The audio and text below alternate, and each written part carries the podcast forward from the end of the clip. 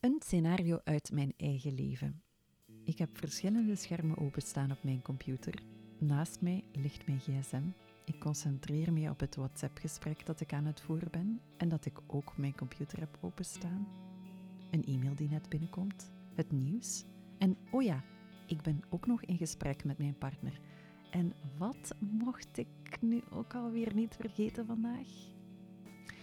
Mij is het in ieder geval nog nooit gelukt. Maar ik zie in mijn omgeving heel veel mensen die het maar blijven proberen. Ik heb het over multitasken. Multitasken, er wordt heel wat over beweerd en geschreven. Recent, maar ook minder recent, spreken wetenschappers zich steeds kritischer uit over deze mogelijkheid. Niet alleen is ons brein niet in staat om te multitasken, maar we belasten ons geheugen en mogelijk ons concentratievermogen door dit te willen blijven proberen. Wat klopt van al deze beweringen? Moeten wij ons zorgen maken? En als multitasken niet werkt, waarom doen we het dan toch zoveel? Ik leg deze en andere vragen voor aan professor Pieter Rolfsema, directeur van het Nederlandse Herseninstituut, professor Kobe de Sender, verbonden aan het Leuven Brain Instituut van de KU Leuven, en professor Senne Braam, verbonden aan de vakgroep Experimentele Psychologie van de Universiteit Gent. Kobe de Sender, wat is multitasken nu eigenlijk precies? Multitasken, zoals in letterlijk tegelijkertijd verschillende taken, dat, dat bestaat waarschijnlijk niet. Uh, het is eerder, multitasken moet je eerder zien in de context dat je voortdurend wisselt tussen taken. Uh, dus bijvoorbeeld, als ik nu ondertussen met jou aan het praten ben en mijn gsm ga, kan ik niet tegelijkertijd praten en mijn gsm kijken. Je moet je voorstellen dat je dan switcht tussen taken. En dat is een beetje het idee eigenlijk ook, dat je je moet voorhouden, dat je voortdurend wisselt tussen taken. En dat is eigenlijk een betere beschrijving van multitasking. Pieter Rolfsema, wat doen wij dan eigenlijk op het moment dat wij denken dat we multitasken? Eigenlijk de meeste taken waarbij je iets, een stimulus waarneemt, ziet bijvoorbeeld, en erop moet reageren, die kun je bijna allemaal niet multitasken. Dus er is eigenlijk ontzettend weinig wat je kunt multitasken. Uh, uitzonderingen zijn denk ik uh, ja, motorgedrag zoals wandelen of, uh, of fietsen. Waarbij je echt misschien vanuit je ruggenmerg het allemaal wordt aangestuurd. Ja, eerlijk gezegd weten we dat ook niet zo goed. Maar dat zou me kunnen voorstellen dat in het ruggenmerg zitten circuits die het patroon van lopen implementeren. Dus te zorgen dat je eerst die ene been naar voren zwaait en dan de andere been naar voren zwaait. Hoef je echt niet meer over na te denken. Uh, en, en dat zijn waarschijnlijk wel zaken die je kan blijven doen terwijl je met iemand een conversatie hebt of, uh, of een som uitrekent of, uh, of iets anders. Maar van de, van de meeste taken, zoals zoiets simpels, stel voor ik geef een heel eenvoudige taak. Ik geef je een hoge toon of een lage toon. Als je een hoge toon hoort, dan druk je op het linkerknopje. En als je de lage toon hoort, dan druk je op het rechterknopje. Super simpel. Toch blijkt dat, dat je die taak niet tegelijkertijd kan doen met een andere taak. Een aantal aspecten van die taak kun je wel. Dus uh, op het moment dat je je arm begint te bewegen om op het knopje te drukken, kun je al wel weer aan de volgende taak beginnen. En ook als je iets ingewikkelds laat, aan iemand laat zien, laten zeggen, ik laat je een koe zien of een, of een uh, of een olifant. En als het een koe is, moet je op het linkerknopje drukken en een olifant op, de, op het rechterknopje. Dat soort beeldverwerking van alle pixels die je ziet naar een olifant of alle pixels die je ziet naar een koe. Dat lijkt wel parallel te kunnen met, met een andere taak. Maar op een gegeven moment moet je dan de beslissing nemen. Dus zeg maar de connectie maken tussen het plaatje en het juiste knopje. En dat is het stukje waar je dan even echt op moet concentreren. En dat je niet tegelijkertijd kan doen met een andere taak normaal gezien, als wij aan een taak werken, als onze hersenen met een taak bezig zijn, wat gebeurt er dan in ons brein? Bij veel taken komen er, uh, komt er informatie binnen via onze zintuigen. Nou, die wordt voor een deel automatisch verwerkt, maar voor een deel ook niet. Soms moet je, als je het over het zien hebt, echt even kijken en uh, even aandacht oprichten voordat je precies weet waarom het gaat.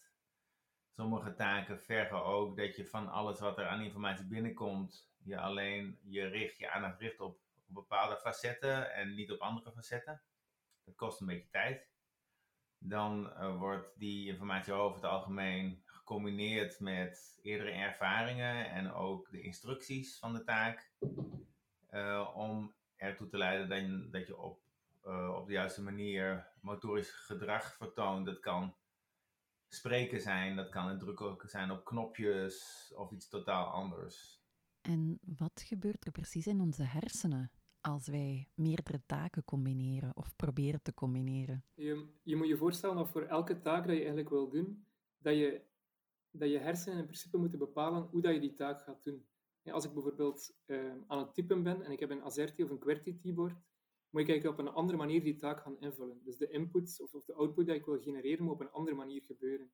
Misschien een meer realistisch voorbeeld, als ik, of ja, een ander voorbeeld, als ik met de auto of met de fiets rijd, moet ik iets anders doen met mijn, met, mijn voeten. Als ik wil remmen, moet ik dat in het ene geval, in geval met mijn handen doen, in het andere geval uh, met mijn voeten. En dus eigenlijk afhankelijk van dat je taak dat je doet, moeten je hersenen eigenlijk bepaalde, bepaalde dingen dat wil bereiken. Namelijk voor het remmen moet dat op een andere manier geïmplementeerd worden. En dus eigenlijk als je een taak doet, is het eigenlijk, uh, wat dat de hersenen eigenlijk moeten doen, is om eigenlijk die link te leggen tussen, oké, dat actieplan dat ik wil doen, bijvoorbeeld remmen, in dit geval, in deze context, doe ik dat met, de, met, mijn handen of met mijn voeten. En je kan je dan voorstellen, als je switcht tussen taken, als ik bijvoorbeeld van, van de fiets naar de auto ga, wat dat de hersenen eigenlijk moeten doen, is dat ze opnieuw moeten die, die, die plannen reconstrueren of uh, herconfigureren. en dus als ik van de auto kom en ik ben gewend om met mijn voeten te remmen, wat mijn hersenen moeten doen als ik weer naar de fiets neem, is dat ze moeten herconfigureren en zeggen, oké, vanaf nu moet ik niet meer remmen met mijn voet, maar met mijn hand. Dat is nu een heel extreem voorbeeld. Hey, autorijden en fietsen is een heel duidelijk verschil. Maar je kunt je ook voorstellen, als ik, uh, als ik aan, aan het praten ben met jou, of als ik straks even op mijn gsm wil kijken, dat die heel kleine switch, dat dat ook een soort reconfiguratie gaat inhouden. Namelijk uh, over, over hoe, dat ik bepaalde handelingen moet gebruiken om tot de resultaten te komen. En dat is eigenlijk wat de hersenen aan het doen zijn op het moment dat we aan het switchen zijn tussen taken. Namelijk, je moet voortdurend configureren tussen, oké, de input dat je krijgt, op welke manier gaat dat tot een bepaalde output leiden. Ik las in sommig onderzoek dat het eigenlijk helemaal niet goed is voor onze hersenen. Dat we onze hersenen er schade mee berokkenen als we proberen te multitasken. Is dat ook zo, Kobe de Sender?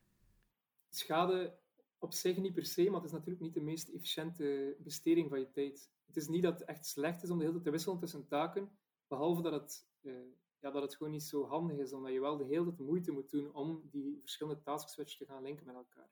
Ik denk dat dat in de meeste gevallen niet zo'n probleem zou zijn, maar bijvoorbeeld bij, uh, bij, bij, bij belangrijke zaken, ik, ik, ik, was nu spontaan aan het denken aan een Formule 1-rijder die aan het rijden is, die heeft een zodanig complex proces dat hij moet doen, dat moest moest hij ondertussen ook nog moeten bellen met, met de pitstop om dingen uit te leggen, kan ik me voorstellen dat dat niet, geen goed idee is. Om te switchen tussen die heel belangrijke taak en ondertussen switchen met een andere taak, iets uitleggen. En in zo'n geval kan dat in principe tot schade leiden, in de zin dat je een ongeval kan uh, veroorzaken of zo, of, of, krijgen. Maar op zich is switching niet zo schadelijk of zo.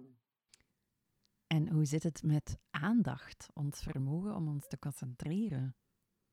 De hoeveelheid volgehouden aandacht dat, je eigenlijk, dat de hersenen kunnen besteden, is, is sowieso iets beperkt. Iedereen gaat dat wel herkennen, dat je, je kan geen tien uur aan een stuk uh, heel gefocust op dezelfde taak blijven. Op een gegeven moment gaat dat op zijn en gaat dat niet langer lukken. Um, die, die hoeveelheid volgehouden aandacht is eigenlijk een soort van controle dat de hersenen uitvoeren. En de controle die er eigenlijk zorgt dat we volgehouden aandacht kunnen hebben, is een beetje dezelfde controle die er ook voor moet zorgen dat je tussen taken moet switchen. Hè? Dus dat je die taakset moet herconfigureren.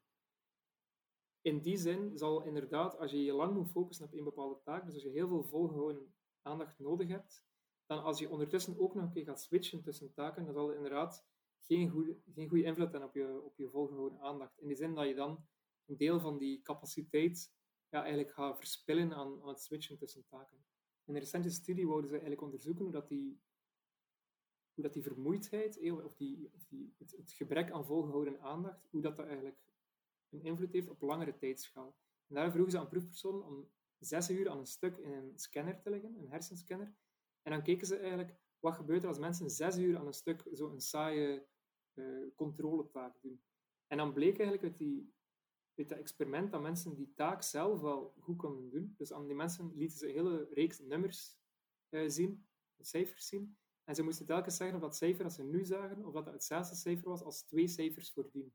Dus dan moet je eigenlijk voortdurend gaan updaten van oké, wat is de laatste twee cijfers die ik gezien heb. Nu bleek dat mensen dat eigenlijk zes uur aan een stuk op een redelijk hoog niveau konden doen. Maar als ze dan mensen daarna vroegen om risky decisions te maken, dus beslissingen waarbij er een zeker risico bij zit, dan merkten ze dat mensen over tijd meer en meer risicovol gedrag gingen vertonen. En het idee daar is opnieuw dat, dat, dat je controle nodig hebt om niet heel, heel tijd voor risicovol gedrag te gaan, om, om af te wegen, oké, wat is hier de beste keuze? En na zes uur lang heel het onthouden welke getallenreeksen dat je gezien hebt, kunnen je hersenen die controle niet meer opbrengen. En ze deden dat experiment in de scanner om natuurlijk naar de hersenen te kijken. En dan vind je ook dat in de prefrontale cortex, dus prefrontale cortex is typisch heel erg bezig met, met het volhouden van controle, het controleren van je eigen ja, gedrag en je eigen gedachten. En dan merkten ze dat dat eigenlijk specifiek gepaard ging met een soort afname in activiteit in prefrontale cortex. Wat dat erop zou kunnen wijzen dat eigenlijk na zes uur lang een heel erg moeilijke taken uit te voeren, dat je eigenlijk geen, ja, geen resources meer over hebt om, om eigenlijk nog in die prefrontale cortex die uh, moeilijke beslissingen te gaan controleren. En als je tijdens zo'n onderzoek in die scanner, als je dan zou multitasken, wat zou er dan gebeuren?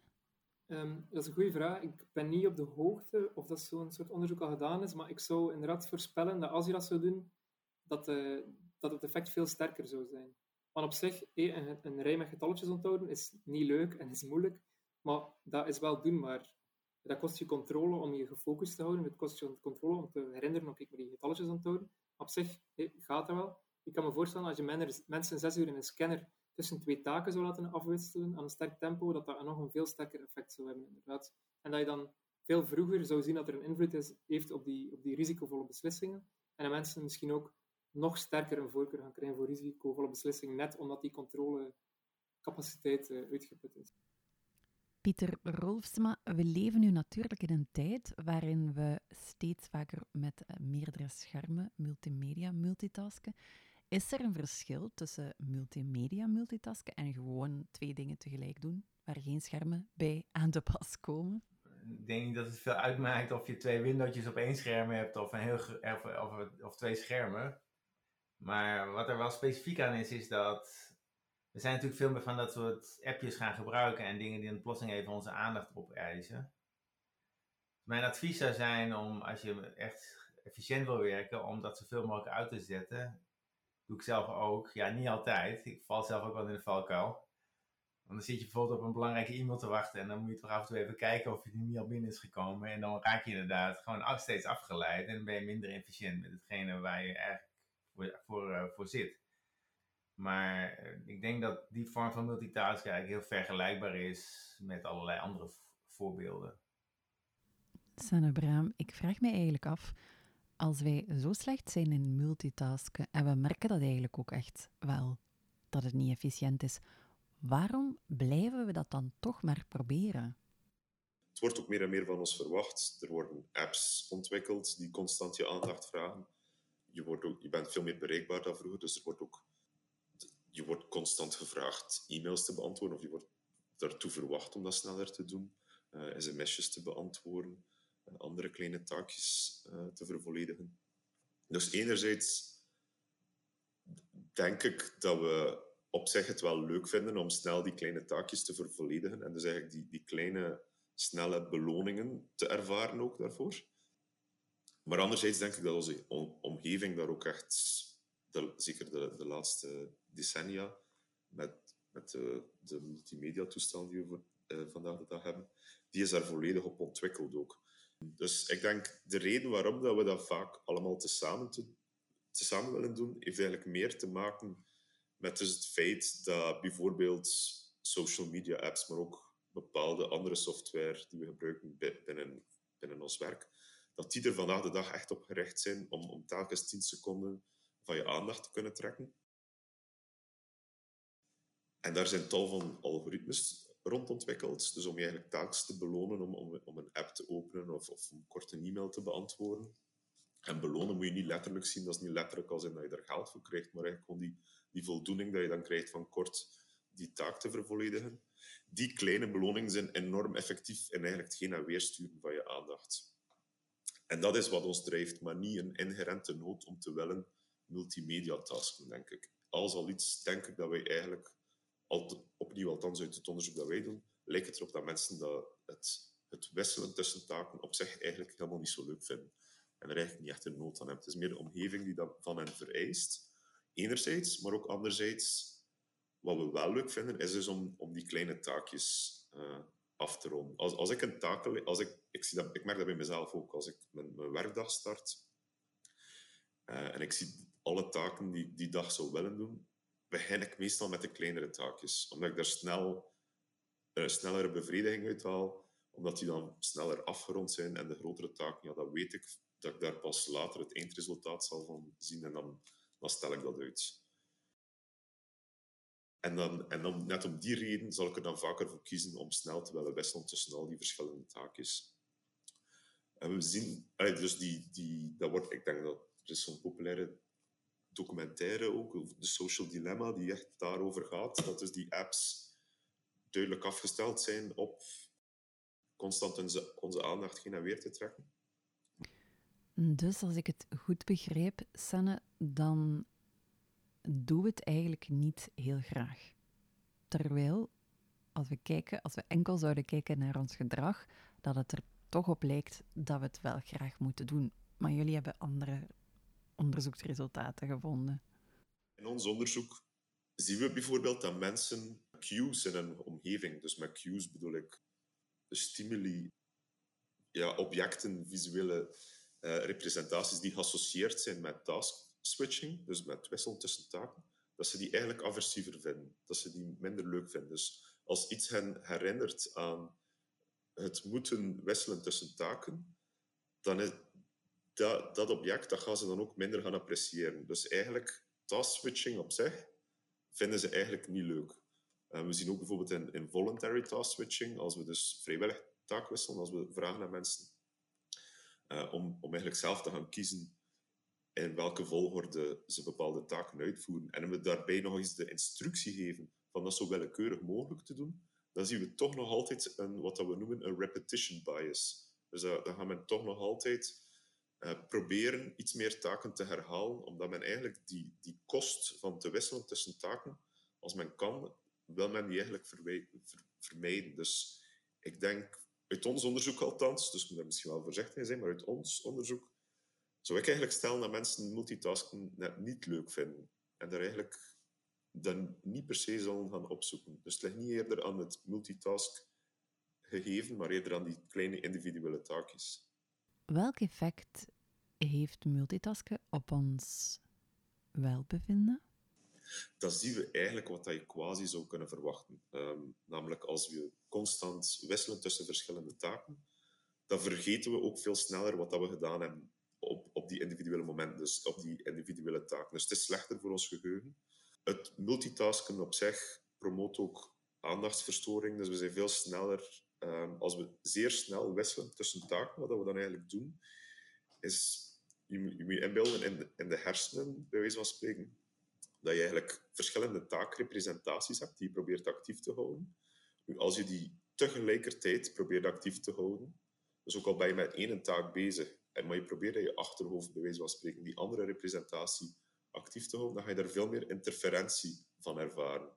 Dus als we meer algemeen bezig zijn met het actief te houden van die verschillende taken, en dus eigenlijk aan het multitasken zijn, dan gaan we zien dat mensen dus ook veel sneller die aandachtsverstoring vertonen en dus sneller hun, aandacht verspringt, ook naar irrelevante zaken een, een, een, derde taak die er bijvoorbeeld totaal niet toe doet. En hier gebruik ik wel taak in de meest brede zin van het woord. Dat is dan misschien zelfs geen taak, maar gewoon iets triviaal. Um, ook mind-wandering zie je, dat, dus het, eigenlijk het wegdromen. Ondanks het feit dat je met zoveel taken bezig bent, ga je ook veel sneller in die zone komen waar je wilt gaan wegdromen. Dus dat klinkt misschien wat counterintuïtief, maar ondanks het feit dat je dus eigenlijk zoveel taken voorhanden hebt, klinkt het dan plots ook nog een keer aantrekkelijker om daarnaast dan nog eens weg te dromen. Ook. We zien dat de mensen dus veel sneller gaan wegdromen wanneer dat ze aan multitasken zijn, dan wanneer dat ze zich eigenlijk op één taak aan het uh, focussen zijn. Of wanneer dat ze dus proberen te uh, multitasken. En op lange termijn? Zijn er ook gevolgen op lange termijn? Er zijn wel studies die, die zeggen dat mensen dus die, die veel meer proberen te multitasken en, en dus, dus constant met die verschillende apps bezig zijn, dat die mensen wel veel sneller um, angststoornissen ontwikkelen of gemoedstoornissen. Uh, in extreme vorm, eventueel zelfs uh, depressie. Nu, waar dat, dat dan precies vandaan komt, is dat dan multitasken of is dat bijvoorbeeld um, dat constant genieten van die feedback die kort op de bal speelt en die dan plots bijvoorbeeld soms een keer wegvalt en daar bijvoorbeeld aan verslaafd raken. Dat, dat valt moeilijk van elkaar te onderscheiden. Dus of dat nu specifiek met multitasken te maken heeft, dat, dat weet ik niet. Wat ik wel kan zeggen, is dat ook omgekeerd we niet echt zien dat mensen bijvoorbeeld beter worden in wisselen tussen taken als ze, veel, als ze meer multitasken. Iets wat dat soms gedacht wordt. Uh, heel recent nog eens een studie uh, die aantoonde dat mensen die dus veel meer uh, zich bezighouden met proberen te wisselen tussen die verschillende taken, multimedia tasking, dat die duidelijk geen verbetering tonen in wat we dan noemen de task switch costs. Dus eigenlijk de, de kost die je moet maken, de mentale kost die je moet maken om te wisselen tussen twee verschillende taken. Dus het is, voor zover dat we, dat, we, dat we weten, zien we daar niet echt een, een, een makkelijk identificeerbare vaardigheid of skill die daaraan gekoppeld is. En die dat dus, die, waar je dan dus voordeel zou uithalen. Dat lijkt precies niet echt het geval te zijn. Dus dat zou eigenlijk wel best eens een, een heel belangrijke vaardigheid kunnen zijn inschatten wanneer het interessant is om, om veel dingen tegelijkertijd te doen. En ook heel goed kunnen inschatten wanneer het interessant is en efficiënter om te focussen op juist één ding. Ja, dat denk ik ook, of dat hoop ik ook. Of zo heb ik toch mijn, mijn project in de tijd verkocht. Ehm, nee, uh, ja, nee, dat is zeker waar. Dus ik, ik denk dat dat ons wel zou kunnen helpen om veel sneller te kunnen wisselen ook. Dus om bijvoorbeeld die, die, die nood om te multimedia-tasken, om die beperkt te houden tot bepaalde um, omstandigheden waar dat die efficiënt is. En dan eigenlijk wel te kunnen, efficiënt te kunnen wisselen naar, naar um, andere contexten waar dat die minder behulpzaam is en dus die, die minder relevant is. We zien diezelfde contextgevoeligheid ook op wat dat we dan zouden noemen veel eenvoudigere, eenvoudigere vormen van, van, van leren of eenvoudigere vormen van gedrag. Als je bijvoorbeeld denkt, een voorbeeldje die ik soms geef is, als je denkt aan uh, roken. Voor ons als cognitief psycholoog is dat een zeer eenvoudige vorm van gedrag. Je ziet een sigaret of je ziet een, stuk chocolade en je wil het innemen. En dat is het gedrag. En dan, dat noemen we het vormen van stimulus-responsassociaties, gewoontegedrag uh, en eventueel een extreme vorm verslaving. Zelfs in dat gedrag zien we dat dat enorm contextspecifiek kan zijn. Dus je kan eigenlijk Um, stel bijvoorbeeld, je hebt een chocoladeverslaving. Je gaat zien dat, dat je vanzelf sneller gaat geneigd zijn die chocolade te willen consumeren. Bijvoorbeeld in je zetel, waar je dat gewoon bent, dan in je auto, waar je meestal met iets anders bezig bent. Of in het geval van roken, zie je soms dat mensen echt wel aan de hand van cues in hun omgeving plots die nood voelen om te roken, maar dat dan helemaal niet zullen hebben wanneer dat ze in een trein of in een bibliotheek zijn, waar dat ze totaal niet meer gewoon zijn om, om te roken. Nu, diezelfde contextsensitiviteit, denk ik, of hoop ik met mijn onderzoek, te kunnen aantonen voor meer complexere vormen van gedrag. En dus in dit geval cognitieve flexibiliteit meer algemeen, of task switching in meer algemeen. Dat je eigenlijk vanzelf binnen in een, in een bibliotheek zou komen en dan vanzelf eigenlijk al je, je hersenen zouden weten van oké, hier mag ik iets flexibeler zijn of hier probeer ik best wat een openere geest te houden versus in een andere omgeving dat minder te doen en dan bijvoorbeeld daar proberen iets gefocuster te zijn. Ik zou nog eens willen teruggaan, naar wat je zo net zei over het afdwalen van onze gedachten als we met een andere taak bezig zijn. Het merken van die interferentie eigenlijk, of zelfs het dagdromen, mind-wandering. Zijn er dingen die we kunnen doen om ons daarbij te helpen of ons daartegen te wapenen? op basis van, van, van, ons onderzoek geloof ik dus wel redelijk in die contextsensitiviteit. Kan ik me dus inbeelden dat als je, je merkt van mijn multimedia gedrag of mijn, mijn constant tussen wisselen tussen verschillende taken, dat, dat beïnvloedt echt wel mijn alledaags welzijn, dan zou ik zeggen, probeer het, te beperken naar, op bepaalde plaatsen in je huis bijvoorbeeld, of bepaalde um, momenten van de dag. En dus probeer eigenlijk gebruik te maken van, van dat feit dat, dat wij als mensen zo efficiënt zijn in contextgevoelig gedrag te vertonen. Dus opnieuw met contextgevoelig gedrag bedoel ik dus dat we eigenlijk heel efficiënt zijn in onze, in onze gedragingen te linken aan bepaalde omgevingen. En dus ook, we zien dat zelfs op het niveau van, van die verslavingen.